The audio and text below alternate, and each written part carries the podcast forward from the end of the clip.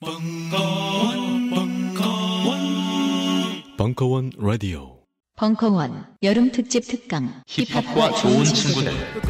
전체를 다 듣고 나면 힙합의 기운이 느껴진다. 6월 13일. 쇼미더머니 힙합의 민족 그리고 힙미디어 6월 20일. 일베 이름을 지어다 먹은 래퍼들. 6월 27일. 스트리트 패션 간지와 라이프 스타일. 그 밖에도 벙커 역대 최다 출연진을 기록할 다종 다양한 콜라보 특강들이 여름 내내 펼쳐집니다. 듣다 보면 우주의 기운이 몰려 오는 음악 밖의 힙합 음악 이상의 힙합 힙합과 좋은 친구들 자, 이제 중요 인물들의 리스트를 넘겨주실까? 물론 강준만, 유시민, 유홍준, 이회수, 이철 그리고 주지무 메이야? 이게 무슨 리스트야? 아무 공통점도 없잖아. 딴지일보 부편집장이 인터뷰한 이 책을 읽어보면 공통점을 알 수 있지 헬 조선에서 흑수저로 태어나 비범한 삶을 살아온 인물들이란 걸. 도서 출판 생각 비행 범인은 이 안에 없다? 전국 온오프라인 서점과 딴지 마켓에서 절찬 판매 중이지. 법을 지배한 자들의 역사. 한홍구 교수의 사법부. 2016년 4월 25일 강연. 3부 예. 예, 안녕하세요. 예, 반갑습니다. 예. 두주 지났는데 어때요? 세상이 좀 바뀌었습니까? 어, 4월 12일 2주 전이 어, 총선 이틀 전이었거든요. 어, 굉장히 전망이 암울하다 했는데 아 그러지 말라 하고 제가 갔다는 거예요. 혹시 기억하십니까? 총선 결과가 뜻밖의 결과가 나왔죠. 그래서 그 얘기부터 좀 시작을 하자. 오늘 그 사법부 얘기도 중요하지만 어, 실제 그런 역사적인 변화, 흐름에 대한 믿음을 갖는 게 또 사법 분야에서는 또 어떻게 일어날 것인가 그걸 이해하는데 큰 도움이 되기 때문에 총선 얘기를 조금 어, 시작을 해보겠습니다.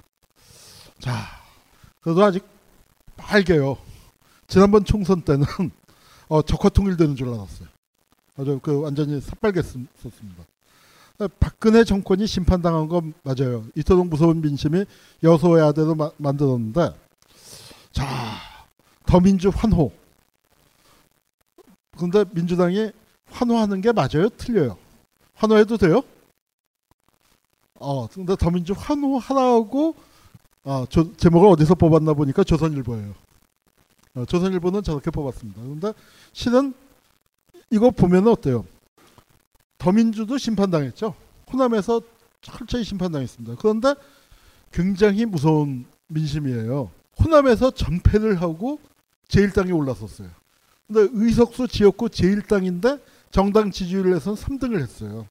저는 호남 분들이 굉장히 무서운 전략 투표를 했다고 생각을 합니다. 호남에서는 따끔하게 회초리 들고 대신 서울에서 산후지하고 붙어야 하는 데서는 또 전폭적으로 지원을 해주고 그러니까 이제 이렇게 선거 결과가 그 뜻밖의 결과가 나왔습니다. 저는 이 선거를 보면서 어떤 생각이 들었냐면은 78년도 10대 총선이 생각났습니다. 제가 대학교 1학년 때예요. 유신의 붕괴가 거기서 시작이 됐습니다. 여기 이제 신문을 뒤져서 그 10대 총선이 12월 12일인가 13일 날 12월 12일 날 있었어요.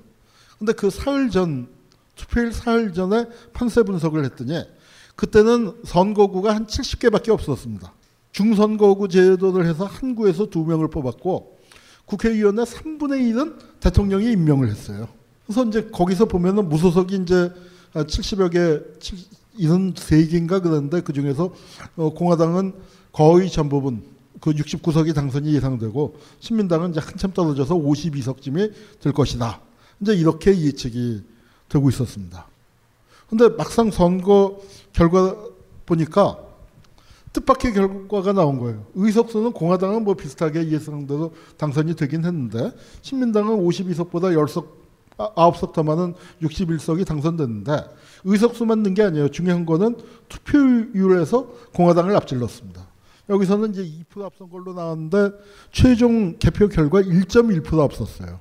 그런데 선거라는 게 그렇잖아요. 한 표가 더 나와도 더 나온 거 아닙니까? 아무도 예상을 못했습니다. 신민당이 앞설 거라고 예상을 못했어요. 야당은 어땠냐? 제가 요즘 이제 어떻게 얘기를 하냐면은 우리가 최 제가 그, 이 얘기를 지난번에 했는지 모르겠습니다만 요새 강연 다니면서 그런 얘기를 많이 해요.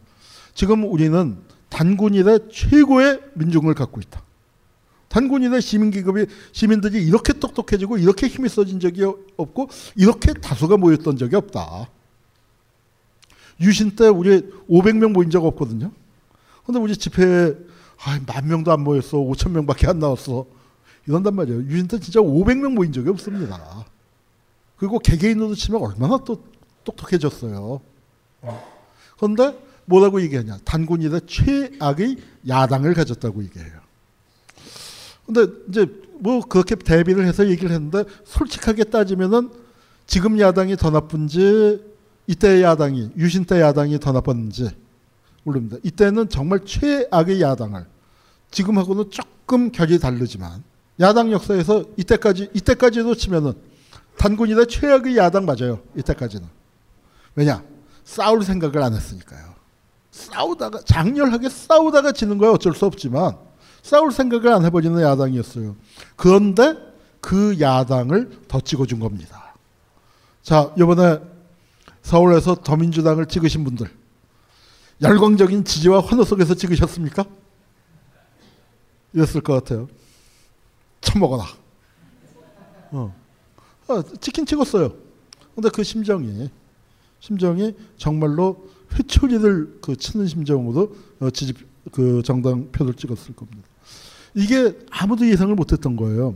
자, 이 야당 상황을 조금 설명을 하면요. 요게 유신나고 74년도에 김영삼이 뭐 이때 나이가 진짜 50 정도밖에 안 됐을 텐데 김영삼이 야당 당수가 됐습니다. 기치는 뭐냐면은 요게 돈 조직을 노던 선명 기치 아니에요. 선명 야당을 하겠다. 그 전에 야당 총재를 했던 게 이제 유진산 같은 사람, 아주 그 사쿠라 소리를 들었던 사람이죠. 그런 사람이 이제 그 당수를 하다가 이제 치고 야당이 야당 다와야지 선명하게 유신에 반대해야지. 그러고 이제 나서니까 야당성 갈구 성향이 대세를 이끌었다. 야당성이란 말 주목해 주십시오. 야당이면 야당 다와야지. 야당으로서의 정체성을 갖춘 야당을 시민들이 원해서 젊은 김영삼이 당선이 됐습니다. 그래서 거기에 어때요? 진산 신도 한계가 난동을 피웠다. 네, 그렇게 나오는 그 분위기 속에서 어, 앞섰습니다. 근데 김영삼이가 75, 요게 74년인데 74년 어 8월이었단 말이에요. 8월이었는데 1년을 채못 가서 1년을 채못 가서 75년 4월 달에 무슨 일이 벌어졌냐면 베트남에서 남베트남 정권이 무너졌습니다. 그 베트남이 통일이 된 거예요. 그러니까 한국 사회에서는 아, 인도차이나가 공산화됐다 해서 굉장히 위기 상황, 긴장감이 몰아쳤을 때 그때 김영삼이 아, 이게 안보 위기를 극복하는 길은 민주주의를 더 강화하는 길밖에 없습니다. 그렇게 나가야 하는데 김영삼이가 깨갱했어요. 이 정상회담 영수, 여야 영수회담이라고 불렀는데 영수회담의 비밀은 아직 안 가, 밝혀져 있지 않아요. 많은 사람들이 추측하는 게 김영삼이가 죽을 때까지 이 얘기는 안 하고 죽었으니까 추측하는 게 박정희가 김영삼을 속여 먹었다. 김총재, 나 78년까지만 할게요. 다음에는 김총재가 하쇼. 어, 국가 위기니까 날 좀 도와주고 내가 다음번에 김종필한테 넘기겠어. 김종필 어, 넘길 수 없으니까 다음번에는 어, 젊고 힘 있는 김영삼 총재가 맡아서 하쇼. 틀림없이 저 그랬을 것 같아요. 자기가 속아 넘어간 거니까 그 자기 바보 되는 거니까 이제 아마 안, 안 밝힌 게 아닌가 그렇게 추측만 할 뿐입니다. 하여튼 이 회담을 계기로 김영삼이가 흐물흐물해졌어요. 김영삼을 왜 뽑았습니까? 야당답게 선명하게 싸우라고 뽑았는데 흐물흐물해지니까 어때요? 지지 세력이 흩어지겠죠. 그 다음에 주주와 비주주가 각각 전당대회를 하는데 이게 이 강목 싸움을 한 거예요. 진짜로 이게 어디서 시민회관 앞에 지금 세종문화회관이 시민회관이었는데 그 앞에서 한 거예요. 여러분 모래시계 보셨습니까? 모래시계 보셨다고 고개를 끄덕끄덕 하신 분들은 연식이 좀 드신 분이에요. 모래시계가 지금부터 22년 전에 했습니다. 그래서 그 우리 고등학생들은 못 봤을 거예요. 근데 모래시계의 첫 장면이 이거 아니에요. 어, 태수 최민수가 이제 그 강목대에 그 동원돼서 이제 두들겨 패고 뭐 하는 그 장면부터 나오는 건, 건데 이, 여기 이게 뭐냐면은 그러니까 중앙정보부 그다음에 이제 권력 측에서 김영삼을 그래도 끌어내기 위해서 더 말랑말랑한 놈, 더 말랑말랑한 이철승이를 앉히기 위해서 이제 이런 강목대회가 벌어진 겁니다. 그래서 이철승이가 당선이 됐는데 이철승은 뭐냐면 극한 원시적 투쟁을 지향해야 한다. 그리고 이제 중도 통합 대립을 피해서 대화로 대동 단결의 길을 뻗자. 여, 여당과 야당이 대동 단결한다 이거예요. 여야가. 그래서 이거를 이제 중도 통합이라고 했는데 요 무렵이 뭐냐면은 우리 사회에서 일본 말을 없애자. 그래서 저도 일본 말을 없애는 거 좋아요. 우리 사회에서 일본 말을 안 쓰는 게 맞다고 생각하는데 아 정말 어떤 단어는 우리 말로는 도저히 뜻이 전달이 안 돼요. 저놈은 벚꽃이야. 저놈은 벚꽃이야. 어 그럼 그게 이쁘다는 얘기예요, 뭐예요? 저 저놈은 저놈도 아니죠. 저 새끼는 사쿠라야. 사쿠라야. 사쿠라라고 하면 느낌이 오죠. 아직 젊은 사람들은 잘 모를 거예요. 말에 느낌이 오는 분도 연식이 더 오래되신 분입니다. 자, 이거는 진짜로 그 사쿠라도 또 있어요. 야사쿠라가 있어요. 야사쿠라. 정말 낮에는 야당하고 밤에는 여당하는. 아, 저게 저게 사쿠라 짓을 아주 공공연히 내놓고 야당임을 포기하고 그 전에는 야당인 척하면서 했는데 야당임을 포기하고 이제 하는 겁니다. 그래서 아예 대통령 후보 아유 우린 뭐 저 대통령 후보도 안 낼 거야. 그러니까 야, 이 야투가 뭐냐면은 아까 야당성 회복 투쟁 동지회예요. 오죽하면 야당 내의 야당 비주류가 야당성 회복을 하자고 싸운 거예요. 야당성 회복 투쟁 동지회. 그게 야투입니다. 야투. 그러면서 이제 그 이렇게 악을 쓰고 있었으니까 이 야당은 당시로선 최악의 야당이죠. 최악의 야당이었는데 그런데 1.1%를 이긴 거예요. 자, 뭐가 확인이 됐습니까? 시민들이 야당 좀 제대로 해야 하는 열기가 이렇게 높았다는 게 확인되지 않았습니까? 그래서 생긴 변화가 이제 양쪽으로 이 선거에 의해서 여당과 야당 양쪽의 변화가 옵니다. 심각한 변화가 양쪽에 굉장한 지각 변동이 사실은 아무도 예상 못한 이 1.1%의 득표로 시작이 되는데 여당 쪽을 생각하면 요 자리 이게 박정희가 죽은 12.6 사건이에요. 12.6 사건의 구도가 만들어지는 거예요. 여기 박정희, 차지철, 김재규, 김계원인데 요 구도가 이때 만들어지는 겁니다. 그 전까지 이분이 김정념이라고 박정희의 비서실장을 10년 가까이 했어요. 9년 넘게 하던 사람인데 상공장관 재무장관을 지낸 재무관료 출신입니다. 그래서 이 사람이 사실은 경제 분야에서는 부총리가 있었지만 이 사람이 경제 문제를 좌지우지했는데 1.1% 진거를 경제를 잘못해서 그렇다고 김정념이를 물러나게 했어요. 그래서 비서실장을 하다가 이제 일본 대사로 나가는 겁니다. 그러면서 대만 대사로 있던 김계원이가 비서실장으로 들어오는데 김계원은 경력이 화려해요. 육군 참모총장의 중앙정보부장이니까 어, 우리나라에서 힘있고 무시무시한 자는 다 지났잖아요. 그런데 재밌는 게 박정희가 육군 참모총장에 똑똑한 사람 안 앉혔어요. 최명신 장군 같은 사람 안 앉혔습니다. 유재흥이 국방장관 시키고 노재현이 참모총장 시키고 또 이 김계원 같은 사람 좀 흐물흐물한 사람들 매가리가 없는 사람들 앉힌 거예요. 육군 참모총장에. 그게 박정희식 용인술이었는데 이 사람이 그러니까 앉은 게 뭐냐면은 비서실장으로서 국정 전체를 장악하고 박정희의 정을 정치적으로 보좌하는 것보다는 박정희 술 친구 말동무예요. 그걸로 이제 들어가니까 차지 처지는 김기현보다는 청와대에 한 3, 4년 먼저 들어왔습니다. 김정념에 비하면 뭐 새까맣게 늦게 들어왔죠. 김정념이 있을 때는 꼼짝을 못했는데 경호실장이 비서실장을 밟고 들어가는 거예요. 예컨대 이겁니다. 박정희가 사저에 있다가 청와대라는 게 사저와 집무 공간이 같이 붙어 있는 데 아닙니까? 거기 있다가 이제 집무 공간으로 공적인 데로 내려오면은 경호실장이 먼저 들어간다는 거예요. 사실은 비서실장이 가야 하는데. 근데 아침 8시에 들어가서 11시 반까지 안 나온대요. 그러면은 비서실장도 복을 못 드리고 뭐 총리나 장관이나 대통령 결재마다 들어왔다가도 들어가지도 못하고 그냥 돌아가고 차지처리가 이제 다 쥐고 흔들어서 이 문고리 권력이라는 게 있지 않습니까? 그렇게 이제 되면서 차지처리가 흔드니까 김재규도 소외감을 느끼고 이제 이렇게 되면서 그 어, 권력 지형이 바뀌는 겁니다. 차지차대 전횡이 시작되고 그 속에서 권력 내부의 이 질서가 붕괴되고 그 권력 내부에서 12족 사건이라는 게 유신 정권의 일, 권력 서열 1번, 2번, 3번, 4번이 술 먹는 자리에서 지들끼리 총선거 아닙니까? 그 갈등 구조가 바로 만들어지는 게 바로 이 10대 총선 1.1% 야당이 이긴 데서부터 비롯됐습니다. 여, 야당은 또 어떻게 됐냐?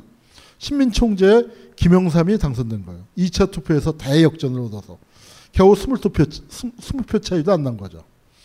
요 역전이 되는데 참 드라마틱한 게 김대중이 나간 거예요. 김대중이 몇 년 동안 연금돼 있다가 요날 딱 연금이 풀려서 아사원에서 열린 어, 신민당 대의원대회에 가서 김영삼 총재를 뽑아주십시오. 김영삼 동지를 총재로 뽑아주십시오. 호소를 해서 이게 뒤집히는 겁니다. 그걸 왜 나갈 수 있었는지 여태까지 미스터리예요. 그런데 김재규가 그날 하루 풀어줬다. 그런 설이 있습니다. 뭐 여러 가지 해석이 있어요. 근데 김재규가 막았었으면 김대중 못 가는 건데 풀어준 건 맞는 것 같아요. 왜 풀어줬냐? 1번 김재규가 민주화에 대한 웅원한 뜻이 있어서 그것도 이제 그런 그런 주장도 있어요. 김 김재규가 박정희를 쏜 것을 그 연장선상에서 해석하는 경우에는 그렇게 갑니다. 그다음에 이제 2번은 김재규와 김영삼이 같은 금령 김씨예요. 그러니까 김재규가 김영삼에 대해서 호감을 갖고 있었던 것도 또한 사실입니다. 그래서 뭐 하여튼 그런 것들이 복합이 돼서 하여튼 이 대역전극이 벌어졌어요. 김영삼이가 야당 총재가 됐다는 건 어떤 의미가 있을까요? 자, 이게 이제 이 YH 사건입니다.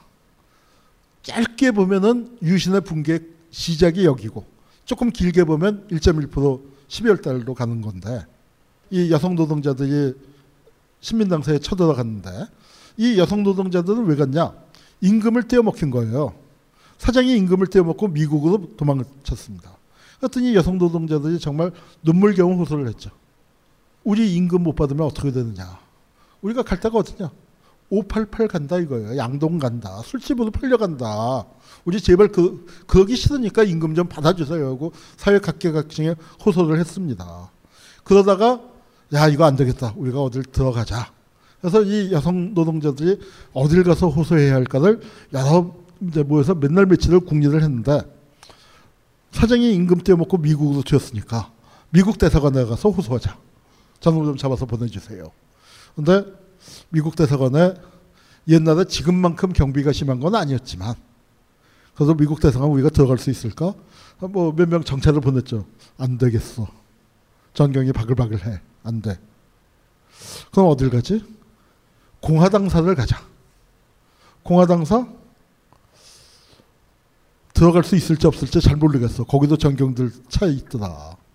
그리고 들어가봤자 운 좋게 현관까지 들어가서 1층을 뭐한 100명이 들어가봤자 경찰동원에서 바로 끄집어내.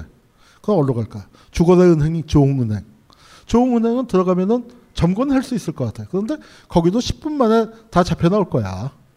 그럼 우리가 들어가서 그래서 다만 하루라도 버티면서 우리를 받아주고 우리가 아우성을 치고 호소할 수 있는 그 공간을 내줄 만한 곳이 어디 있겠냐. 따져보니까 신민당이었다 이거예요. 그때 신민당이 당사를 새로 지었어요. 마포 공덕동 로타리에 녹십자도 있다 지금 보니까 헐렸어요. 이건 역사적인 현장에서 헐면 안 되는 자리인데 하여튼 헐렸습니다. 그런데 거기 들어가면은 그래도 신민당은 봐주지 않을까. 이제 이렇게 얘기가 됐습니다. 그리고 재 인사를 통해서 접촉을 했더니 와이스가 오케이를 했다는 거예요. 이게 설이 또 갈립니다. 그 교섭을 한 게 고은 선생님이에요. 시인 고은 선생님하고 이문영 교수, 이문영 교수는 돌아가셨고 고은 선생님 뵙고 제가 물어봤어요. 그때 분위기 어땠어요?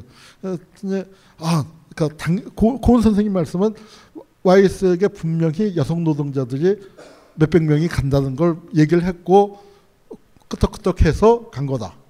근데 와이스는 또 뭐라고 얘기했냐면은 이제 한참 몰렸을 때죠. 아, 그 여성 노동자 대표가 몇 명 온다고 그래서 아, 자기가 만나겠다고 했을 뿐이다. 이제 이렇게 됐지만 하여튼 간 겁니다. 이게 만약에 이철승이가 야당 대표였으면 여성 노동자들이 신민당 갈 생각을 했을까요? 절대 안 했습니다. 마찬가지로 신민당도 들어가도 우리 금방 쫓겨난다라고 했을 거예요. 그러니까 이게 역사가 바뀌는 대목인데 와이치 사건이 왜 중요하냐? 제가 대학교 2학년 올라갈 때예요. 2학년 때 1학년 때는요. 데모가 그래도 분기마다 한 번은 있었습니다. 1, 4분기, 2, 4분기, 3, 4분기, 4, 4분기에서 한 학기에 두 번. 그래서 데모 한 1시간쯤 하다가 이제 선배들 몇 명 잡혀가고. 그게 딱 패턴화되어 있었어요. 그런데 79년이 됐더니 데모도 없는 거예요, 데모도. 유신에 대한 반대 분위기는 쫙 깔려 있는데 워낙 탄압이 심하니까. 얼마나 탄압이 심했냐. 경찰이 그냥 학교 안에 상주하고 있었습니다. 제가요, 7, 8학번인데 벤치에 80년 봄에 앉아봤어요. 그럼 7, 8년, 7, 9년은 왜 안 앉았겠습니까? 벤치는 서울대 그 캠퍼스 산호제에서 벤치는 많았어요. 그런데 벤치에 보면은 짭새가 앉아 있어요. 짭새가 드문드문 이렇게 앉아 있으니까 여기 짭새가 앉아 있으면 요 테이블 벤치가 비었다고 해서 짭새 여기 있는데 거기 가서 앉겠어요? 안 앉죠. 그러니까 벤치에 아예 안 앉았어요. 각 캠퍼스마다 서울대뿐만 아니라 연대, 고대, 뭐 주요 대학들 보면은요 학이라는 별명을 가진 선배들이 꼭 한 명씩 있었습니다. 근데 그 양반들이 목이 긴 것도 아니에요. 성품이 고고한 것도 아니에요. 근데 별명은 다 같이 학이에요. 왜 학이냐? 사연은 똑같아요. 그때는 데모를 할 때 하여튼 이상하게 무조건 하구요 하면서 데모를 하는 거예요. 시작이 하구요인데 자기 바로 뒤에 짭새가 있는데 그걸 모르고 하구요 하다가 학 하다가 잡혀간 거예요. 학 하다가 덮치는 아 지금 여러분 웃으시지만 그 유시민이 그래 그 표현 나와요. 하구연을 끝맺지 못하고 잡혀가는 선배들을 보면서 피가 거꾸로 솟았고 그 선배들 재판받는 것 따라다니다가 자기도 고시 볼 꿈을 포기하고 학생운동에 그 뛰어들게 됐노라 하는 얘기들이 그게 우리 시대의 경험이었습니다. 대학생들도 감히 박정희에 대해서 뭐라고 얘기를 못하던 시절에 여성 노동자들이 신민당사에 들어갔고 이거를 이제 김영삼이가 와서 아 이제 밥도 사주고 뭐 하면서 여러분들 뜻을 잘 전달할 테니 안심하고 계시오 하는데 밤에 이제 쳐들어와서 이렇게 붙잡아 갖고 김영삼이 이렇게 끌려갔어요. 김영삼이만 그냥 끌려갔지 야당 의원들은 흠씬 터졌습니다. 그때 야당 대변인 하던 사람 김영삼의 측근은 비서가 얼굴을 못 알아봤대요. 하도 저 터져갖고 완전 피, 코뼈 내려앉고 피범벅이 돼서 그 우리 대변인님 어디가 바로 옆에 쓰러 어, 자빠져 있는데 자기 대변인인 줄 모르고 우리 대변인님 어디 갔냐고 한참 찾아 헤맸다는 얘기입니다. 이렇게 이제 끌려갔으니 김영삼 어때요? 승질 돌았겠죠. 그러니까 이게 야당에 대한 탄압이고 뭐 민중 생존권에 대한 탄압이고 세게 얘기하니까 뭘 했냐면 신민당 직무정 총재단 직무정지 가처분 신청을 시켰어요. 원외위원장들을 통해서. 왜냐하면 그 아까 대의원대회에서 역전됐잖아요. 표차가 적었잖아요. 거기에 당원이 아닌 사람들이 대의원으로 들어왔다. 그랬더니 그걸 사법부가 그것도 받아들였습니다. 이게 이제 사법부가 정치적으로 그 왜곡된 아주 중요한 사건. 요건 뒤에 그 김덕주 대법원장 얘기할 때 제가 뭐 잠깐 또 소개할 수 있겠네요. 그렇게 되니까 이제 김 법원에서 당신 총재 아냐? 총재 직무를 정지시켰어요. 그래서 총재가 총재 대행의 정갑이라는 사람이 그래서 이게 이제 사쿠라, 사쿠라, 왕사쿠라가 핀 거죠. 왕사쿠라가 다시 피었습니다. 이렇게 됐는데도 김영삼이 계속 떠드니까 NIT하고 회견을 했어요. 왜냐? 국내에서는 75년에 무슨 법이 통과됐냐면 어, 국가 저 국가 모독죄라는 게 형법에 신설이 됐습니다. 아마 우리 법제사를 하시는 분들 찾아보시면 아시겠지만 우리나라 형법이 54년인가 제정이 된 다음에 20년 동안 한 번도 고친 적이 없어요. 처음 고친 게 바로 이겁니다. 그리고 87년도에 6월 항쟁 거치면서 악법 철폐하면서 형법을 이제 대폭 수정하는 거지. 딱 원포인트 그때 고쳤는데 뭐냐면은 외국 언론하고 인터뷰해도 안 된다 이거예요. 뭐 쉽게 얘기하면. 그런 식의 이제 악법을 만들어 놨는데 그 김영삼이 NAT하고 회견을 했죠. 왜냐하면 국내 언론에는 보도가 안 되니까 외국 언론하고 회견을 하면 국내 언론이 이렇게 신문 기사를 조금 받아 써준다 이거예요. 자 그런 거 있죠. 북한 위협설 외신이 보도했다. 그런데 소식통은 어디예요? 국정원이에요. 북한 위기가 지금도 그렇게 이제 언론 플레이가 되는데 이때는 야당이 그런 방식을 썼습니다. 그랬더니 여기서 이제 뭐냐면은 김대중을 만날 용의가 있다. 아 김대중이 아니라 참 아, 저, 죄송합니다. 김일성을 어, 남, 그 통일 문제를 위해서 김일성을 만날 용의가 있다 했더니 김영삼을 제명했습니다. 김영삼 제명할 때 죄명이 뭔지 아세요? 내란 선동이에요. 내란 선동죄로 제명을 해놨더니 그랬더니 이제 김영삼이 이제 그 눈물을 흘렸죠. 여당의 야 국회의 최다선 의원이었습니다 그때 최다선 의원을 이제 제명을 했어요. 그랬더니 부산에서 부마 항쟁이 이제 일어나는 겁니다. 부마 항쟁이라는 건 부산 대학이 만 4년 동안 데모가 없었어요. 75년도에 그 김기춘이가 중앙정보부 대공수사국장을 하면서 자기의 정치적 고향인 부산의 학생운동권을 박살을 냈습니다. 오늘 이제 사법부 본 게임 들어가면은 인혁당 사건부터 할 텐데 인혁당 사건이 박정희가 자기의 정치적 고향 대구를 박살낸 거라면 그거 본따서 중앙정보부 대공수사국장 김기춘이가 자기의 고향 부산을 정치적으로 박살냈어요. 그래서 4년 만 4년 횟수도 5년 동안 데모가 없었습니다. 그때 부산대에 파다하게 퍼졌던 소문이 이대에서 소포가 왔다는 거예요. 그래서 소포가 와서 이렇게 딱 꺼내보니까 뭐가 나왔을까요? 가위가 나왔다 이거예요. 가위가. 무슨 뜻입니까? 이대생들이 짤로 데모도 못하는 것들 짤로 어, 그렇게 그 보냈다는 거예요. 그래서 제가 이제 아주 순진하게 그 이대에서 학생운동 하는 애들 그러니까 유승희 의원 등을 비롯하여 야야 그 누가 보냈냐? 했더니 미쳤냐? 그런 걸 보내게? 그러니까 나중에 이제 그 부산대 친구들한테 물어봤죠. 야 그 어떻게 된 거야? 실토했더니 어 사실은 우리가 퍼뜨린 소문이야 하도 이제 그 부산대에서 데모가 없는 거에 대해서 자조적으로 부산대 학생운동 하던 친구들이 아이 그 우리가 퍼뜨렸어 이들이 뭐 그런 걸 보냈겠냐 이제 뭐 그렇게 했지만 그럴 정도였습니다 그런데 이제 하여튼 데모가 일어나니까 와장창 그게 번진 거예요. 그리고 학생들이 밖으로 나가자. 교문을 막았대요. 경찰이 와서 교문을 막아서 교문 돌파를 못하고 우시 하다가 어떤 놈들이 화가 난다고 벽을 발로 뻥 쳤는데 벽이 무너졌대요. 부실공사로. 역사는 유신 정권의 붕괴는 필연이에요. 그런데 그 필연이 실현되는 데는 많은 우연적인 사건들이 있습니다. 그 부마 항쟁에 두 가지 우연이 있어요. 그 하나가 그 담이 무너진 거고 또 하나는 그래서 이제 학생들이 거리로 몰려나갔으니까 경찰이 출동해야 할 거 아닙니까? 데모를 막으러. 그래서 경찰이 이제 그 서면 로타리에서인가 뭐 거기서 이제 대치를 했는데 이거는 100% 조갑제의 취재에서 제가 하는 얘기입니다. 어, 조갑 조갑제가 실제로 이렇게 썼어요. 경찰이 데모를 막으려고 출동을 했다가 학생들하고 이제 붙은 다음에 치명적인 실수를 했다는 걸 깨달았다는 거예요. 그 이제 진출을 했는데 마침 거기에 도로 포장 공사를 한다고 이제 자갈이 있었는데 애들이 뭐 하겠어요? 투석전을 했죠.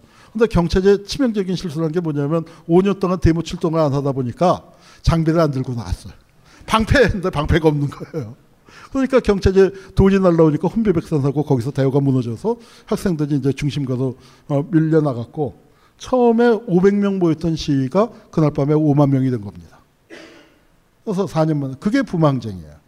부망쟁이 그렇게 벌어졌더니 이게 뭐 왕창 벌어지고 그 다음에 이제 여기서 파출소들 다 때려부셨단 말이에요. 경찰서까지는 경찰 병력이 많으니까 못 때려부셨지만 파출소들은 다 때려부셨는데 파출소 이제 왕 들어가면 뭐 지키던 경찰들은 혼비백산에서 도망가고 그렇게 했습니다. 이게 부망쟁이에요. 그랬더니 놀라서 비상계엄을 선포했어요. 비상계엄을 선포하고 이제 그 군대를 동원을 했습니다. 강헌 선생이 명리학 강좌를 한다고 했을 때 무슨 생각이 들었냐면 인문학적 관점에서 명리학을 재해석을 해서 세상을 보는 하나의 관점을 뭐 tool을 프레임을 제시하려고 하는 거 아니겠는가라고 생각하였어요. 제가 받은 인상은 이겁니다. 이게 일종의 지도책이구나. 나를 찾아가는 내비게이션. 강헌의 명리 운명을 읽다. 식신이 뭡니까?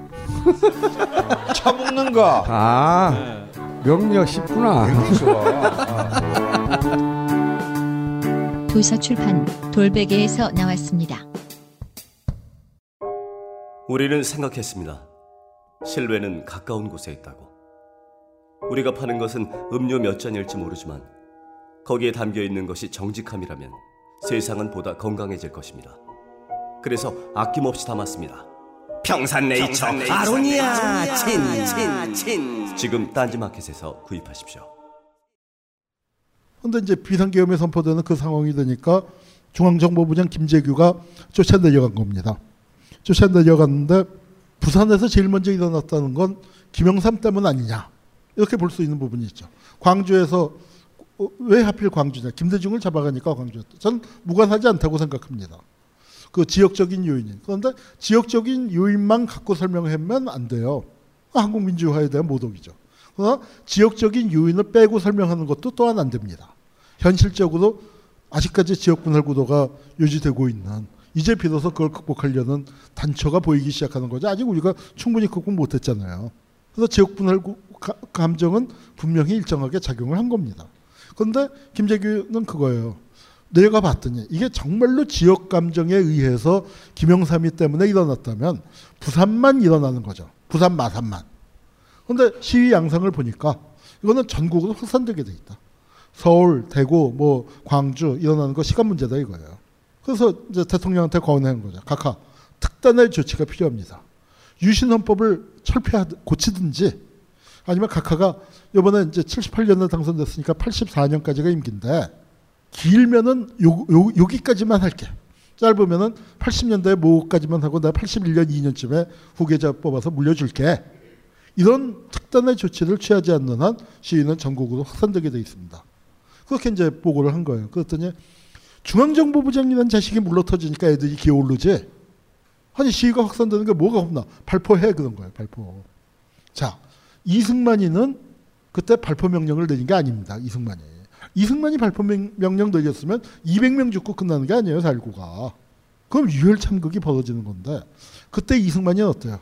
나이가 워낙 많았잖아요. 국민들의 평균 연령이 평균 수명이 60세일 때 이승만 나이가 86이에요. 평균 수명보다 26년 많으면은 지금으로 치면 몇 살이에요? 104살, 105살이에요. 그러니까 아이고 나 그만할게 하고 물러났는데 박정희는 권력이 쌩쌩을 갖고 발표해 하니까 수천 명이 죽는 게 눈에 보이잖아요. 김재규는 박정희와는 친형제와 같은 사이였습니다. 박정희가 절대로 아랫사람을 함부로 하대 안 했대요.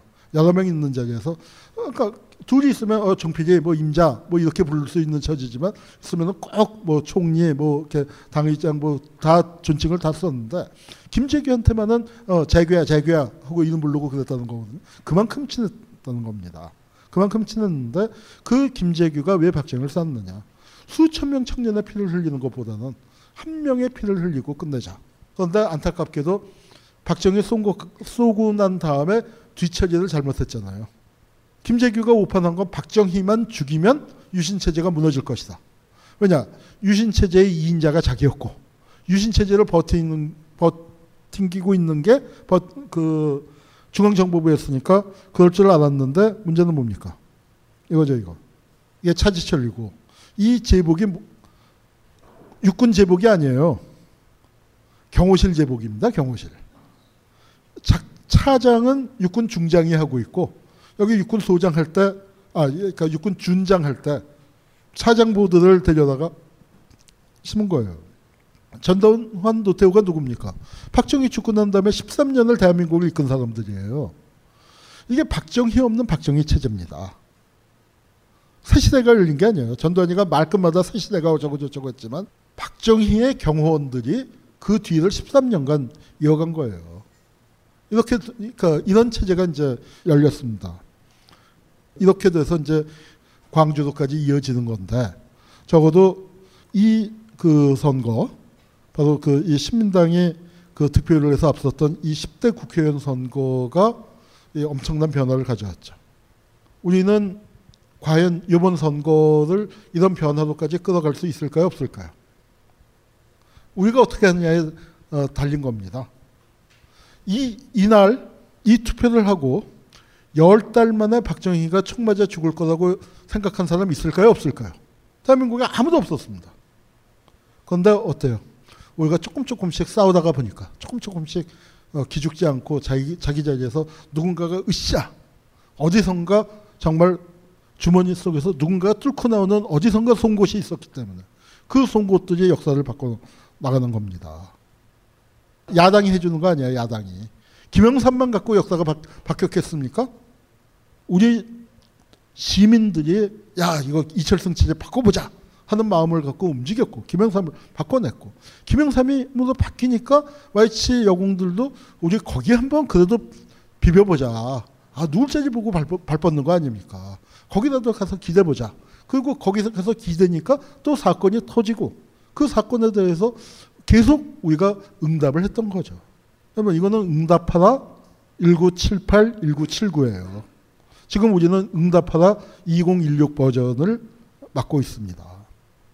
이게 인혁당 사건 법정이에요. 아, 그 지난번에 이 군사 법정들 이렇게 이런 법정에서 재판하다가 1심, 2심 거기서 하고 이제 비로소 민간 법정에 왔는데 대법원은 지금도 그렇습니다. 법률심이에요. 사실관계는 따지지 않아요. 법률 적용이 잘 됐나 잘못됐는데 이그 인혁당 사건에서 제일 또 문제가 됐, 그러니까 제일까지는 아니지만 하여튼 중요한 문제가 됐었던 게 뭐냐면 공판 조서가 조작됐습니다.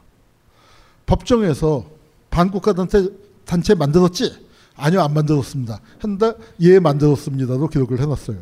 그러니까 여기 대법원 가서 어때요? 어, 만들었다고 인정했네. 어 그러면은 그러니까 국가보안법에 뭐 반국가 단체 결성죄 어, 법률 적용 제대로 됐네. 어 이거 그럼 사형 맞네? 이렇게 된 거예요. 부인을 했으면은 그거 어 그러면은 이거 법률 적용을 여기 할 수 없잖아. 그 사실관계가 확인이 안 된 건데 이렇게 돼야 하는데 그런 거 없이 그냥 넘어가서 된 겁니다. 이 판사들이 모여서 했는데 그날 자 사회적인 분위기를 보시라고 제가 그, 그 당시 그 대법원 판결 나던 날 동아일보를 갖고 왔습니다. 8명 사형 9명 무기 확정이 된 그날인데 이게 동아일보의 톱 기사가 아니었어요. 마땅히 톱이 되어야 하는데 더 충격적인 일이라고 그 당시에 판단을 한 게 뭐냐면 남부 월남 대통령 관저에 월남 공군기가 투탄을 했다. 폭격을 했단 말이에요. 대한민국 공군이 청와대를 폭격한 거랑 같은 겁니다. 월남 공군이 월남 대통령 관저에 폭격을. 아니, 그러니까 이제 뭐 갈 때까지 다 갔다는 얘기죠. 그리고 이거 보세요. 사이공. 사이공이 지금 호지민시예요. 11km까지 공산군 탱크가 육박했다니까 11km면 여기서 어디쯤 됩니까? 노량진쯤 되는 거죠. 걸어서 군대 행군으로 빨리 걸으면 2시간이에요. 근데 보통 1시간에 5.5km 기준으로 어, 하니까. 그러니까 군대가 보병이 2시간에 당도할 수 있는 거리까지 거리까지 공산군이 진입을 해 있으니까 뭐예요? 추풍 낙엽 풍전 등화 뭐 오늘 내일 뭐 그런 상황이죠. 그러니까 그 당시에 박정희가 주관적으로 위기의식을 느끼고 긴장감을 느낄 만한 상황이었던 건 뭐 충분히 인정이 됩니다. 그러니까 그 분위기에 사형을 서둘러서 때렸어요. 1년 만에 그러니까 이 사람들이 잡혀 들어간 게 74년 3월에 잡혀 들어가고 1년이 좀 넘게 재판을 뭐 하여튼 뭐 그러니까 잡혀 들어가고 가족들이 면회도 한 번도 못 했어요. 그런데 이제 사형 판결이 사형 형이 확정이 되니까 확정이 됐잖아요. 확, 확정 대법원에서 어? 확정이 되니까 아 다음 날은 면을 시켜주겠지. 이제 하고 갔는데 사형이 집행이 된 겁니다. 요게 여덟 분의 뭐 이분 한 분들 한 분 한 분 사연을 얘기해야 마땅한데 뭐 시간이 없기 때문에 그만두겠습니다. 요분 얘기만 좀 할까요? 하재환 이 인혁당 사건이라는 게요. 제가 조사를 했는데 아 제가 진짜로 그러니까 뭐 그냥 사건을 알 때하고 또 판결문을 속속들이 조서까지 다 읽어보고 할 때하고 사건 느낌이 다릅니다. 진짜로 그, 어, 음. 그 국정원 과거사위에서 읽 다가 진짜 제가 울어버렸어요. 우리가 듣기에는 재건이 사건 아닙니까? 인혁당 재건이 사건. 그러면은 중앙정보부 공소가 만든 의견서건, 검찰의 공소장이건 대법원 판결문에 인혁당 재건이라는 반국가 단체가 결성됐다고 나와야 할 거 아니에요. 일반적인 상식은 그랬단 말이에요. 대충 알고 있을 때는. 그런데 어디도 그게 없어요. 인혁당 재건이라는 반국가 단체가 만들어진 적이 없어요. 판결문에 뭐라고 나오냐면 인혁당 재건이 서울 지도부에 준하는 단체. 아, 인혁당 재건이 서울 지도부, 인혁당 재건이 대구 지도부, 인혁당 재건이 서울 지도부에 준하는 단체라는 서로 각각 별개인 세 개의 반국가 단체가 만들어진 사건이에요. 그걸 그냥 사회적으로 통칭해서 그렇게 불렀던. 그리고 사건의 실체는 이 사람들이 옛날부터 알고 지내던 혁신 통일운동 하던 분들이 북한의 통일 정책이 궁금하니까 7사 남북 성명 나오고 뭐 하다가 유신하면서 갑자기 뚝 끊어지니까 그 북한의 통일 정책이 궁금하다 했더니 이분이 보안사에 근무했던 중, 하사관입니다. 보안사 중사 출신인데 특무대. 북한의 입장은 어 그거 북한 방송 들어보면은 잘할 수 있어. 이 양반이 맨날 한 게 북한 방송 청취 그거 녹취록을 작성해서 이분이 녹취록을 작성을 해갖고 그걸 친구들한테 돌려본 거예요. 그게 사건의 실체예요. 근데 그걸로 여덟 명을 죽였는데 이 양반의 막내 아들이 그때 네 살이에요. 근데 아버지가 간첩이라고 사용을 당하니까 간첩 새끼 빨갱이 새끼라고 동네 형아들이 이제 끌고 다니면서 사용시키는 논리를 했다는데 동네 형아라고 해봐야자 몇 살이겠습니까? 여덟 살 아홉 살이죠. 네 살짜리 꼬마를 세워놓고 빵 새끼줄로 끌고 다니다가 세워놓고 빵 하면 애는 꽥 하고 쓰러진대요. 그러면은 착착착 박수 치고 난 다음에 또 딴 데로 끌고 와서 또 빵 쏘면은 또 애는 꽥 쓰러지고 그 짓을 했답니다. 그런데 그 당시에 우리 일반 국민들 어땠을까요? 우리가 그때 그 대구의 그 골목에 안 살아서 그렇지, 어유 우리 옆에 이런 간첩이 있어서 큰일 날 뻔했네. 대체도 그랬어요. 우리가 그 새끼줄 한 자락을 같이 밟고, 같이 잡고 다닌 겁니다. 그런데 40년 지난 다음에 무죄다는데 어떻게 하면 좋죠? 우리는 어떻게 하면 좋을까요? 이게 그 가족들이에요. 아침 일찍 면회를 갔는데 형 확정 18시간 만에 사형이 집행됩니다. 형사소송, 행형법 어디를 뒤져봐도 형이 확정된 다음에 24시간 지나야 사형을 시킬 수 있다라고 돼 있는 건 없어요. 불법 아닙니다. 그런데 사람이 할 짓이에요? 우리 보면은요, 법에 금지돼 있지 않기 때문에 법적으로 합법인 것들 많아요. 그 역사에서 보면 온갖 못된 짓들이 합법의 이름으로 이루어진 거 많습니다. 오늘 법이, 법의 날이기 때문에 특히 그 말씀드립니다. 합법의 이름으로 이루어진 무수한 범죄 행위가 어, 역사적인 범죄가 많습니다. 홀로코스트 나치 법체계에서 불법이었습니까? 유태인 학살 불법이었어요? 아니에요. 나치의 집권부터가 다 합법적인 절차로 이루어진 겁니다. 제가 인혁당 사건하고 요만큼이라도 연결된 게 있으면 이 장면이에요.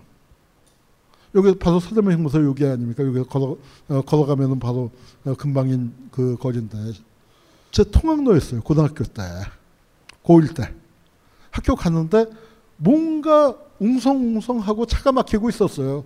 뭐지 하고 그냥 지나갔죠. 근데 지나놓고 보니까 아하 집에 와서 보니까 아하 그게 그거였구나. 네, 있습니다. 그 인혁당 사건 이후에 우리 사회의 분위기죠. 온란 패망 이후에.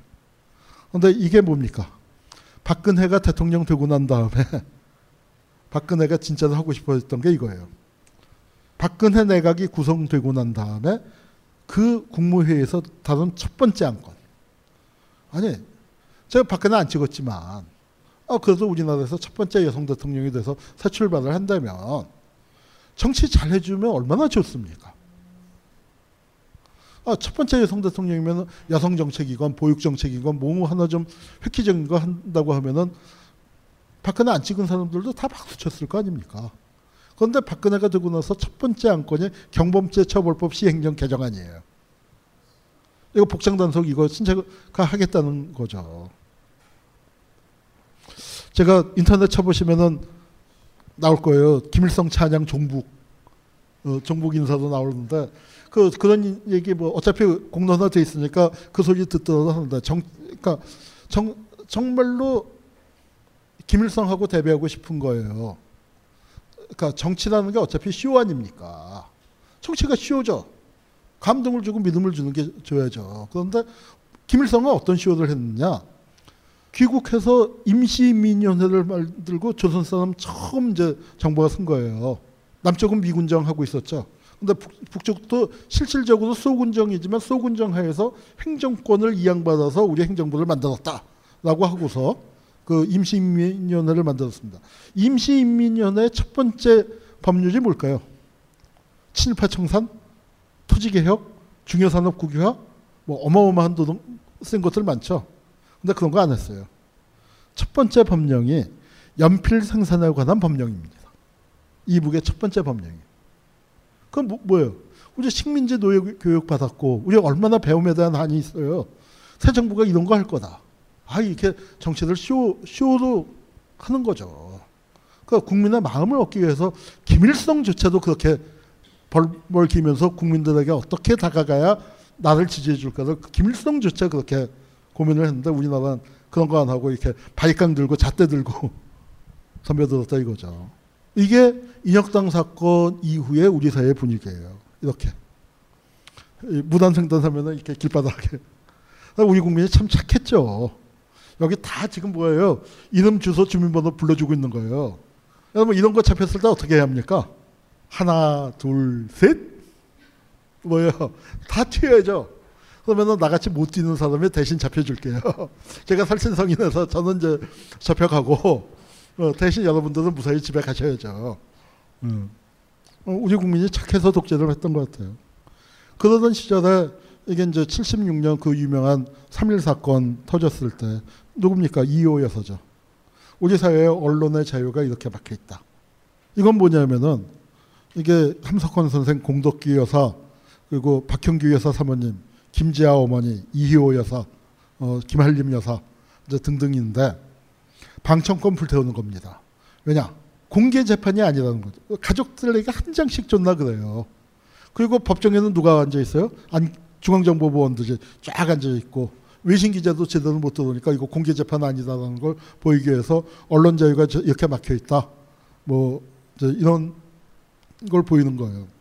그나마 그 당시에 법관들이 사법부가 그때 어떤 태도를 취했냐면은 형은 어차피 긴급조치에 정해져 있기 때문에 유죄를 그걸 무죄로 때리는 건 자기들도 못하고 법관들이 솔직하게 쓴 게 뭐냐면은 자기들이 그나마 그래도 이 피고인들이 법정에서는 최대한 떠들게 제지않았다. 그게 그나마 자기들이 할 수 있는 최대치였다. 이제 이렇게 그 회고들을 해놨습니다. 자, 이건 문세광이 재판할 때는 진짜로 이, 이 사람들 다 뭐예요? 다 중앙정보원이죠. 아예 유니폼을 입고 출동하셨어. 응? 문세광이 왜 표정이 저렇습니까? 사형을 선고받는 순간이에요. 그러니까 이게 아예 그 장면을 찍도록 기자를 배치를 해놓고 찍는 거죠. 딱 어, 어? 선, 그러니까 이건 기자가 보통 이렇게 찍을 수 있어요? 없어요. 딱 요 요 장면을 찍도록 그 아예 기자를 거기에다 그 중앙정보부에서 배치해서 언론에다 뿌린 사진입니다. 근데 문세광은 왜 놀랐냐면 자기는 유경수를 쏜 적이 없단 말이에요. 유경수 죽었는 줄도 몰랐었대요. 두 달 지난 다음에 알았다는 거예요. 그러니까 박정희는 안 맞았잖아요. 털끝 하나 다치지 않았잖아요. 그러니까 자기는 잘해야 10년쯤 받을 것이다. 그러다가 이제 뭐 한 1, 2년 지나서 특사로 풀려나서 일본 돌아갈 것이다. 그렇게 생각하고 있었다는 거예요. 김문세광은. 그런데 사형이 떨어지니 선고가 되니까 어 이건 뭐야 하고 그 굉장히 낙담하는 그 표정입니다. 이 김 문세광에게 사실은 그 유경수 여사를 쏜 총알이 어디서 나왔는지 지금도 모릅니다. 경호원이 쏜 총알인 것 같아요. 여러 가지 설이 있는데 음모설도 있어요. 박정희가 정치적 위기에 몰려서 그랬다. 근데 저는 음모설은 안 믿습니다. 그럴 수 있는 상황은 아니에요. 그런데 하필이면 이제 여기 이제 조명 비치고 하는데 경호원이 앞에도 있고 뒤에도 있고 앞에 경호실장이 뛰어나가면서 쏜 총은 문세광이 어디서 뛰어나온지도 모르고 그 엉뚱한 데서 쏴서 여고생이 맞아 죽었어요. 그리고 이제 우리가 추정하는 건 뭐냐면 뒤쪽에 있었던 경호원이 문세광을 향해서 쏜 총이 하필이면 대각선으로 빗나가서 하필이면 유경수 여사를 맞춘 거죠. 근데 그 현장에선 그 총알은 다 저 경호실에서 갖고 아니 문세광이 나타나서 총을 쏜 것만 해도 경호 참패 아닙니까? 그런데 경호원이 쏜 총에 유교사까지 돌아가셨다 하면은 이건 정말 말이 안 되니까 그냥 무쇠강한테 다 덮어 씌운 거예요. 그 수사를 한 사- 책임자가 누구냐? 그게 김기춘이에요. 그러니까 김기춘과 박근혜의 인연은 아주 각별한 겁니다. 박근혜 입장에서 뭐예요? 어머니 원수를 갚아준 사람이지. 그러니까 그게 그 박근혜와 김기춘 간의 관- 특수 관계가 바로 이때 맺어진 거고요. 이분이 이영섭 대법원장인데 민복기라고 지난 시간에 얘기했던 그 흉악한 대법원장이 이제 물러나고 이분이 대법원장이 됐는데 이분은 대법원 내에서는 신망이 있던 분입니다. 그런데 그 그리고 할 사람이 됐다. 이분이 그렇게 정치적으로 막 박정희에게 아부하고 뭐 그랬던 분은 아닌데 근데 대법원장이 되고 몇 달 안 돼서 박정희가 죽은 거예요. 근데 이분은 누구한테 당했냐? 전두환 정권한테 아주 호되게 당했습니다. 근데 참 안타까운 게 이분이 이 안면 근육마비 예, 사극에 보면 구안와사라고 해서 허준에도 보면 이제 뭐라고 했잖아요 입 돌아가는 거 그걸로 고생을 했어요 그 전두환이가 직접 협박을 했다고 하는 말까지 전해져요 전두환 성격이 진짜로 그랬을지 모르지만 그 최측근에서 나온 얘기들인데 전두환이가 팔 그러니까 딱 잡고 아 대법원장님하고 팔을 잡고서 우리 젊은 대령들이 법원에 탱크 몰고 쳐들어가려고 하는 걸 제가 막느라고 힘들어 죽겠습니다. 그런 식으로 압박을 했다는 거예요.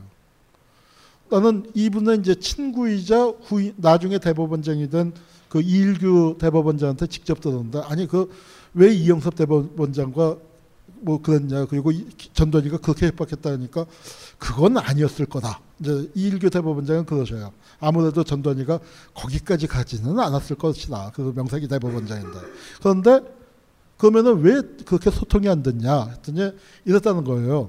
자기 그 이영섭 대법원장 본인은 이- 한 말인데 전두환이가 이제 실권을 장악한 다음에 법에도 이거 불법이죠. 현역 군인이 중앙정보부장을 겸했으니까 실권자인데 대법원장한테 한번 만나자고 그랬대요.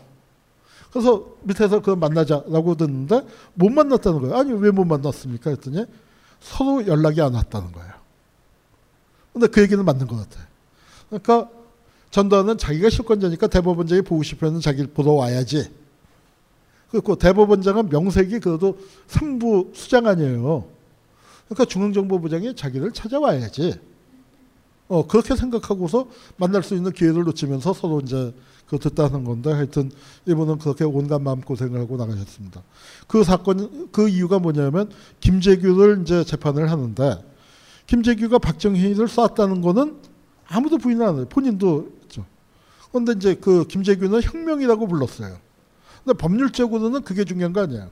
쏴 죽인 사실은 맞는데 그거를 어떻게 적용하냐인데 살인죄가 있고 내란 목적 사진이 있어요.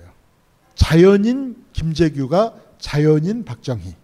박정희의 직업은 대통령이었지만 자연인 박정희를 쏴 죽인 행위는 살인죄입니다. 그런데 김재규가 중앙정보부장 김재규가 정권을 장악할 목적으로 대통령 박정희를 쏴 죽였다면 내란 목적 사진이에요. 자, 단순 살인 사건에 군부가 나설 일이 있어요, 없어요? 이게 단순 살인 사건이 되면은 군부가 나설 명분이 없는 겁니다.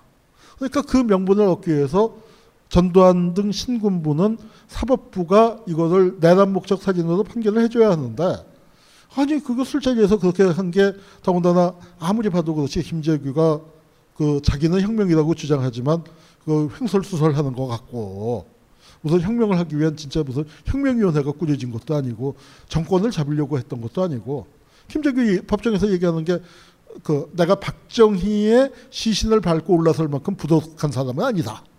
그 박정희에 대한 충성심을 끝까지 또 갖고 있었어요. 내가 어쩔 수 없이 박정희를 쐈지만, 그러니까 대표적인 게 그거죠.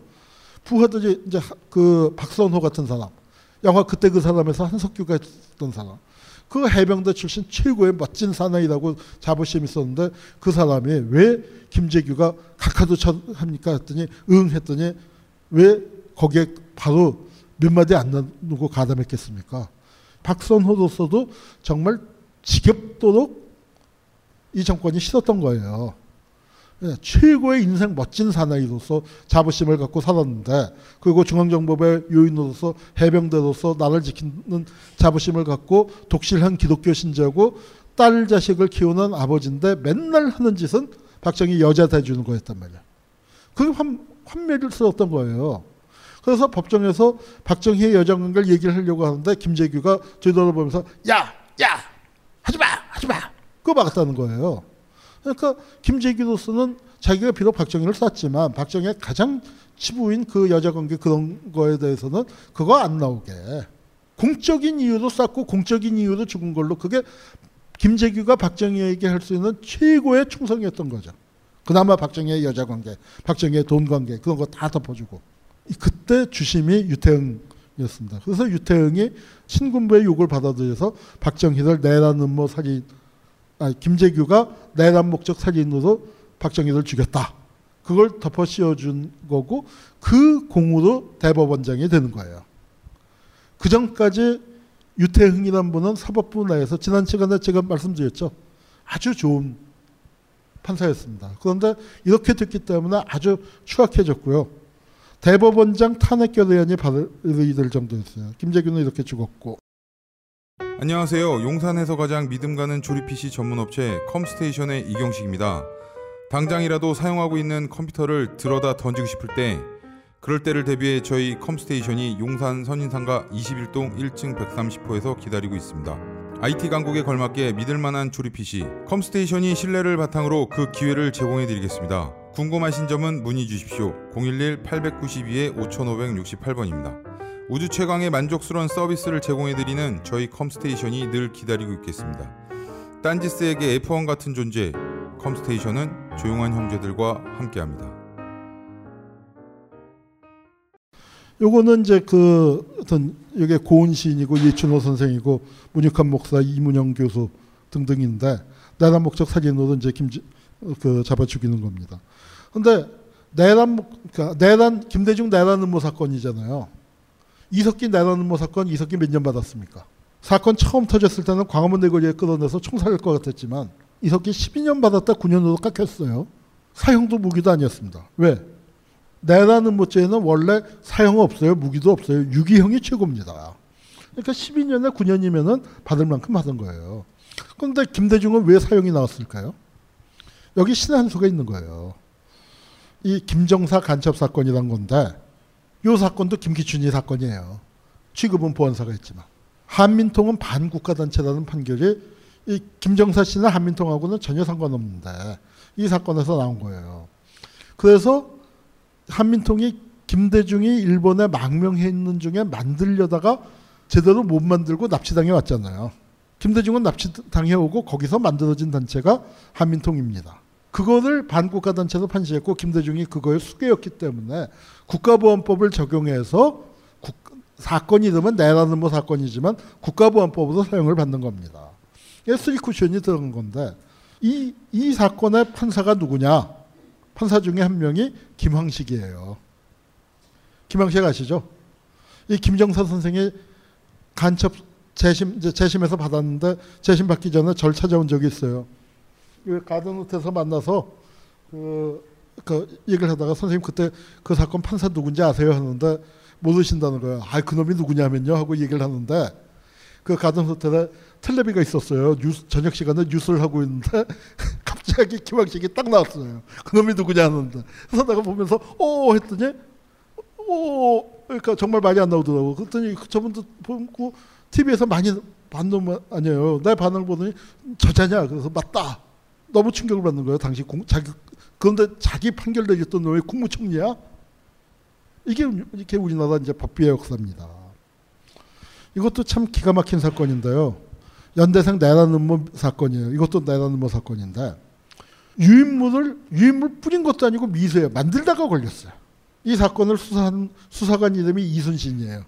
이름이 특별해서 내 기억을 하는데 근데 이걸 안기부가 과정에서 올렸어요. 이때가 안기부가 찌그러져 있을 때예요. 중앙정보부가 위세 등등 했다가 김재규 사건 나고서 그러니까 사건을 키우려고 한단 말이에요. 그랬더니 어 이 보고를 받고 전두환이가 국무회의에서 이 사건을 언급했대요. 안기부가 과장 아 그래서 이런 이제 했다. 그런데 이 사건을 이제 갖다가 검사가 이렇게 딱 보더니 아니 이게 유인물 뿌린 것도 아니고 만들다가 잡힌 게 무슨 내라는 뭐야. 집시법에다가 유인물 그리고 북한 뭐 방송을 좀 듣는 게 있으니까 그 끼케야 반공법 넣어주거나 뭐 그 말거나 빼주거나 하면 되는 거지 이게 무슨 내라는 뭐야 이렇게 된 거예요. 그때 걸렸던 사람 중에 하나가 어, 이건 뭐 이제 그, 그, 그 유명한 사건인데 이 사건도 걸, 걸려들었다가 나와서 이게 다시 잡혀간 건데 그 무협지 썼던 친구예요. 무림 파천상이라고. 예, 왜 걸렸냐? 도사가 제자를 가르치는데 세상 이치를 설명하는 게 그 중국의 고대 도사 입에서 유물 변증법이 쫙 나오는 거거든. 세상의 정반합의 그 이치를 설명한 예, 그 사건입니다. 그 사건도 이제 걸렸는데 이게 이제 뭐가 문제가 되냐면은 대통령령이에요. 안보수사조정권이라는 게 있습니다. 정보기관의 장은 정보사범의 사범의 신병체제에 관해서 안기 부장의 조정을 받아야 한다. 조정이에요. 그리고 또 송치된 사건을 공소보류나 불기소 처분할 때는 국정원장과 협의해야 한다. 대통령령이에요. 근데 우리 형사소송법의 대원칙은 검찰이 기소 독점권을 갖잖아요. 그게 검찰의 힘인데 우리나라가 시행령 공화국이라는 게 이런 말을 써 나오는 거예요. 법에는 돼 있지만 시행령으로 법을 무력화시키는 게 많습니다. 유승민 파동도 그거예요. 국회가 법을 만드는데 정부가 시행령을 고치면서 법을 무력화시킨 부분을 국회가 대통령령을 개정할 수 있게끔 강제 권한을 가져야 한다. 그걸 했다가 대, 통령이 배배배배 배신이야 하고 그 그거 그 법에 합의해준 유승민을 찍어낸 거고 요번에 역풍을 맞은 겁니다. 우리나라가 그 세월호 사건도 그 시행령 갖고 모법 모법도 형편없이 만들었지만 다 옥죄고 있는 그 그건데 그 대통령령이 법을 무력화시키는 대표적인 사례인데 이게 국정원의 힘이에요. 수많은 검찰을 무력화시키는 힘입니다. 그리고 보안사나 다른 사정 경찰이나가 다 국정원한테 깨갱할 수밖에 없는 게 바로 이, 이거예요. 이걸 갖고 나온 거예요. 이 사람이 이제 그 검사인데 야 이게 무슨 뭐 저 그 내라는 뭐냐? 그랬더니 어떻게 됐냐면 대안기부가 조사한 사건을 새파란 검사 나부랭이가 토를 단다. 이렇게 된 거예요. 심지어는 뭐 어떤 것까지 있었냐면 이 양반이 그 전에 광주에 근무를 하다 왔어요. 그래서 저 새끼 혹시 광주 5.18에 뻑가 갖고 그렇게 된 거 아니야? 뭐 이런 의심도 했었던 것 같아요. 그리고서 저놈은 불순 세력이다. 감히 예, 안기부에다가 토를 달다니. 그래서 이 사람을 미행을 하고 구속을 시키려고 했어요. 검사를. 그러니까 이제 뭐냐면은 유인물 만들고 유인물에다가 광주 얘기를 쓰는데 광주 정보를 얻을 게 없으니까 북한 방송을 조금 듣고 했어요. 그랬더니 이게 내놓은 커졌는데 야 이건 뭐 애들 그걸 어? 말도 안 되는 사건 아니야. 그 그냥 유인물 집시법 그걸로만 해. 합시다 하고 안기부에다가 얘기했다가 이제 구속될 뻔했는데 어떻게 구속을 면했느냐? 집안 빼고도 면했습니다. 사촌 형이 그때 대검 차장이에요. 그리고 또 사, 친형제 또 이제 또 다른 형은 육사 14기 하나회 핵심 멤버예요. 국회 상공위원장. 그러니까 사촌 둘이 이 정권에서 검찰에서 군부에서 아주 잘 나가는 막강한 위치에 있는 사람이었기 때문에 다행히 구속을 면하고 옷만 벗는 것으로 끝났어요. 네, 기막힌 사건입니다. 이게 검찰과 안기부의 관계가 어떻게 이제 결정이 되느냐인데 이것도 위촉령 검찰국장이라고 516 직후예요. 검찰국장이면 검사 내부에서 4대 요직입니다. 그 검찰국장이 간첩 혐의로 중앙정보부에 잡혀갖고 중앙정보부 내에서 자살했다고 발표가 됐어요. 어떻게 죽었는지 진화에서 조사했지만 못 밝혔습니다. 이렇게 검찰국장이 안기부에 중앙정보부에 잡혀가서 죽었는데도 짝소리도 못하면서 그렇게 깨갱깨갱 깨갱이 된 겁니다. 그나마 그래도 마지막 으쌰하고 대들었던 게 지난 시간에 얘기했던 인혁당 사건이고요.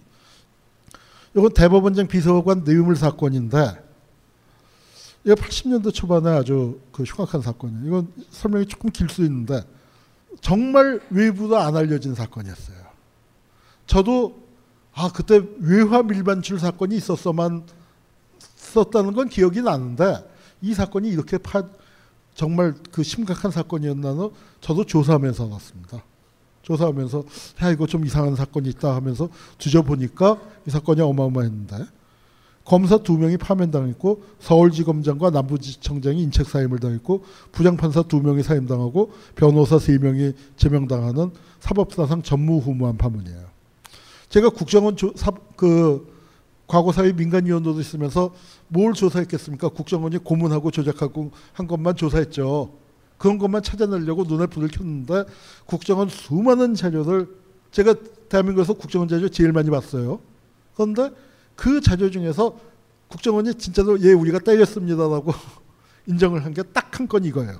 안기부가 사상 유례 없이 유일하게 외부에다가 아 안기부에서 구타했습니다라고 인정한 유일한 사건인데 요, 요거는 또 재밌는 게 검찰이에요. 검찰과 법원이 사이가 나쁘죠. 늘 싸우는데 그래도 이게 뭐가 있냐면은 같은 법조라는 식구라는 의식이 있어요. 그래서 이거는 뭐냐면 대법원장 비서관 뇌물 사건이 크게 나지 않도록 검, 철도청장을 구속시켜 주어서 같은 날 발표를 해버린 겁니다. 이 사건이 토부로 안, 안 오게. 그래서 축소시켜준 거예요, 검찰에서. 어, 사실은 이게 토부로 나갈 뻔 했는데.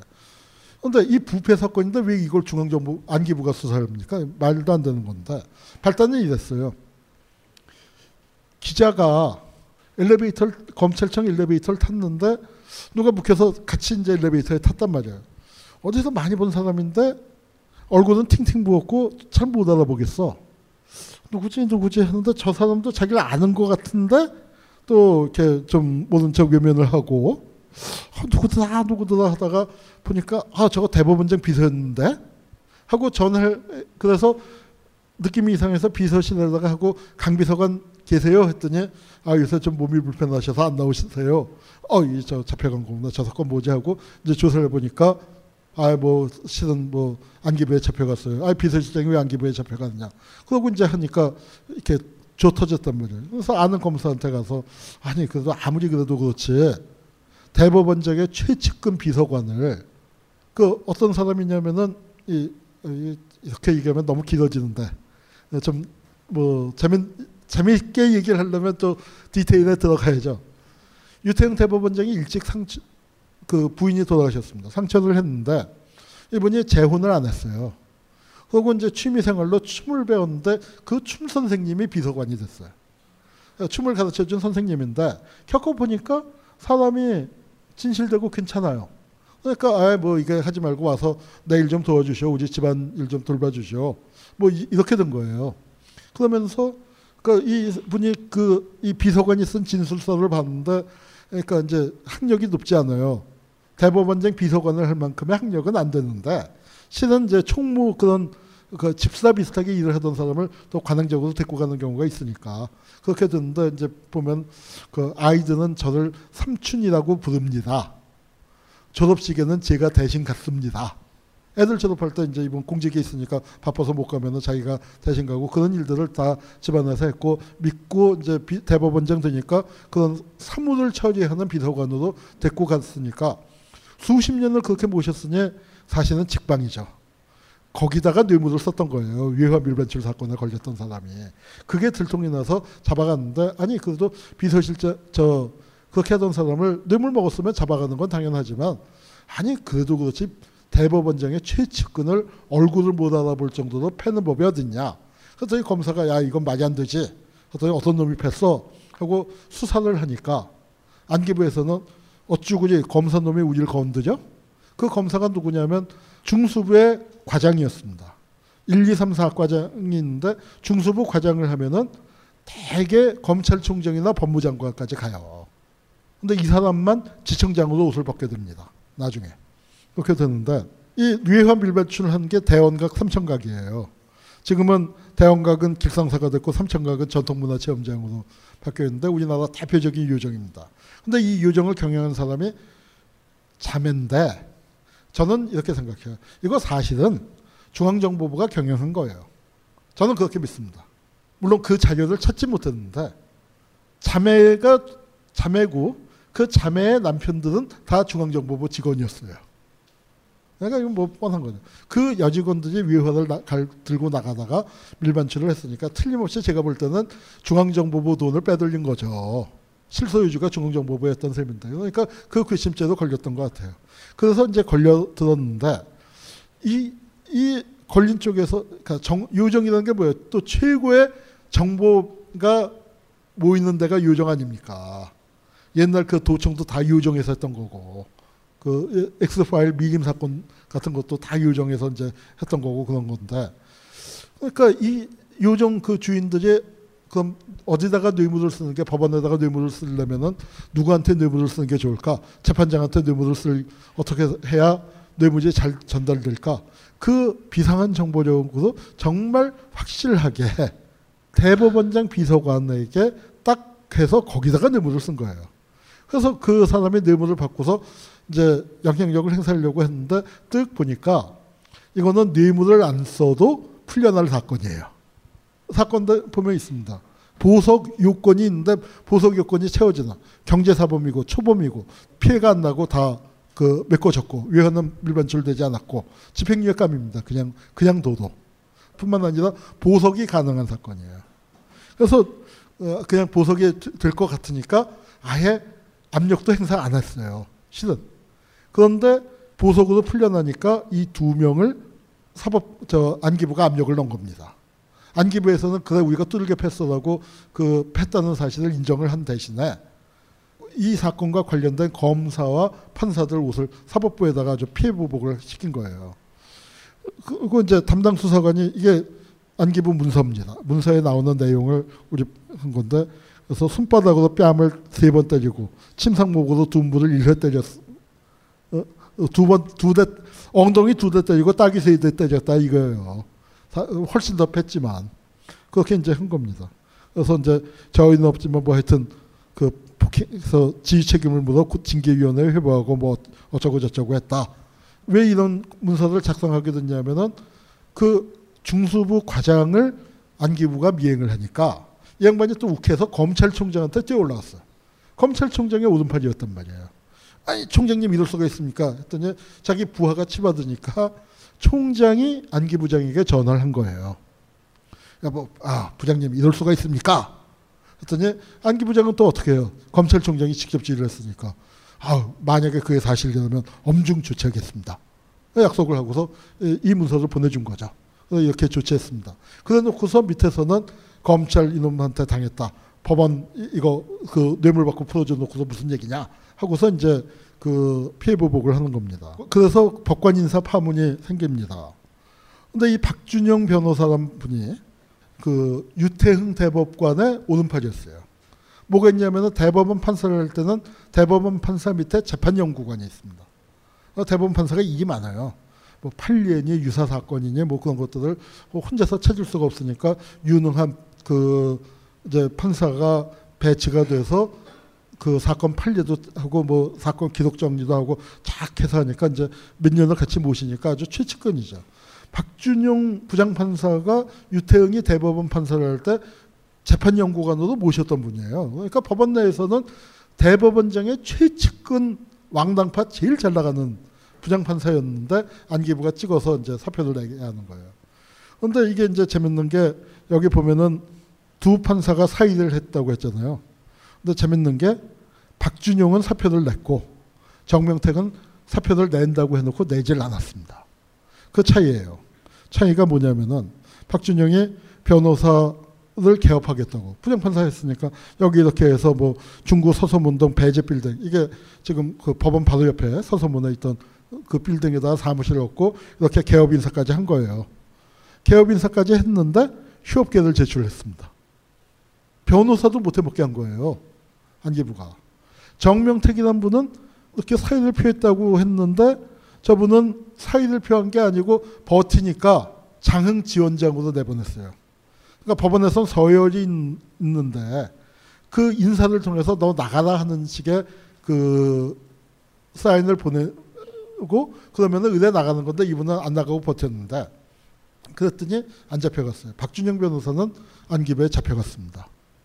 그래서 휴업계를 까지 쓰게 된 거예요. 정말 제가 여기서 느낀 게 뭐냐면은 안기부가 중, 중앙정보부 안기부가 단 한 번도 현역 법관을 잡아간 적이 없는 거예요.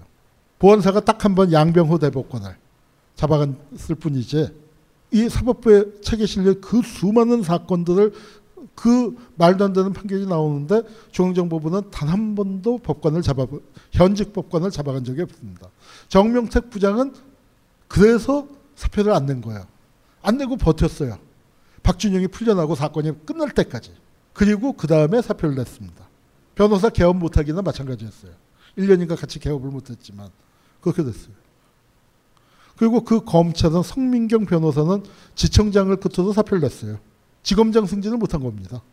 검찰에서 웬만하면 지검장 승진하는데 고시 15회에서 선도주자였어요. 그 사표 내고 뭐 어떻게 하다가 교통사고로 이제 세상을 떴습니다. 어, 뭐이 사고가 어떻게 난 건지는 잘 모르지만 뭐 사고야 그냥 진짜 사고였겠죠. 근데 그 하여튼 안기부에 맞섰다가 아주 그 불륜하게 돌아간 그런 거였고 여기는 이창호 지검장인데 이분은 그 공안 대검 공안부장을 지냈어요. 그러니까 검찰 내에서는 아주 강경 보수 우파입니다. 근데 어떤 일을 당했냐면 여기가 삼천각인가 대원각 그 여주인 남편하고 고등학교 동창이에요. 아주 단짝 친구였대요. 거기 이제 중앙정보부 갖고 여기 검찰로 오고 그랬는데 그 자기 이제 단짝 친구가 서울지검장이니까 마누라 잡혀가니까 친구가 봐달라 봐달라 하면서 만나자 뭐 하자 했는데 다 거절을 했어요. 실제로 거절한 거 맞습니다. 골프 치자 했는데도 다 거절하고 사건이 다 끝나고 난 다음에 보석으로 풀려난 다음에 만났어요. 같이 밥 먹고 골프 쳤어요. 그리고 그 다음에 이제 그 친구가 너 그래도 참 어려, 어렵게 부탁해서 미안하다. 그러고 야 이제 뭐 사건 다 끝났으니까 그냥 마음 편하게 우리 호텔 와서 좀 쉬었다가 호텔 여러 개 경영하고 있었으니까 그래서 숙박권을 줬대요. 그랬더니 그거는 받았대. 사건이 끝난 다음에 다 끝났고 그다음에 워낙 고등학교 때부터 제일 허물없는 단짝 친구였고 근데 그걸 받아서 그걸 서울지검장 자기 책상 서랍에 뒀는데 안기부가 서울지검장 책상 서랍을 뒤져서 그걸 찾아내서 그걸로 옷을 벗겼습니다. 참 그런데 옷을 벗긴 이유는 이 양반이 무슨 사건이 있었냐면 항림 사건이 있죠. 부림 사건이라는 게 부산의 항림 사건이고 항림 사건이라고 더 큰 사건이 있었습니다. 황우려가 관련된 사건이에요. 그 사건 처리할 때 야 이거 애들 한 대로만 하자. 이 사건 키우지 말자. 애들 한 곳만 갖고도 국가보안법 갖고 다 할 수 있는데 무슨 뭐 어마어마하게 이게 그 방코가 단체로까지 키울 거 뭐 있냐. 그런데 안기부에서는 50 초기에 큰 사건으로 키우고 싶어 했고 여기 대검에서는 아 그냥 있는 대로만 하자. 그렇게 하다가 안기부한테 밑보였더니 이 사건을 갖고 옷을 벗겼어요. 사건의 주무 검사는 파면됐고 부장검사 해임됐어요. 남부지청장도 옷을 벗었습니다. 그런데 그 지휘 체계 라인에서 제가 그거 확인을 못했는데 한 명만 딱 빠졌어요. 남부지청 차장 검사만. 그게 박희태예요. 그 국회의장 하다가 이제 나중에 그 걸린 그 박희태가 정말 대추씨 같이 처신이 매끄러웠다고 하는데 그 이 정말 안기부가 찍어서 그 피박살난 검찰의 피박살난 서울지검장, 남부지청장, 부장검사, 차장검사, 담당검사가 두 명은 구속계 파면이고 나머지 다 줄줄이 옷 벗었는데 어떻게 박희태만 비껴갈 수 있었는지 그 비결이 뭔지는 제가 인터뷰를 못했습니다. 우선 예, 제가 너무 길게 했죠. 두 분 모시고 예, 얘기했습니다. 벙커원, 벙커원, 벙커원 라디오.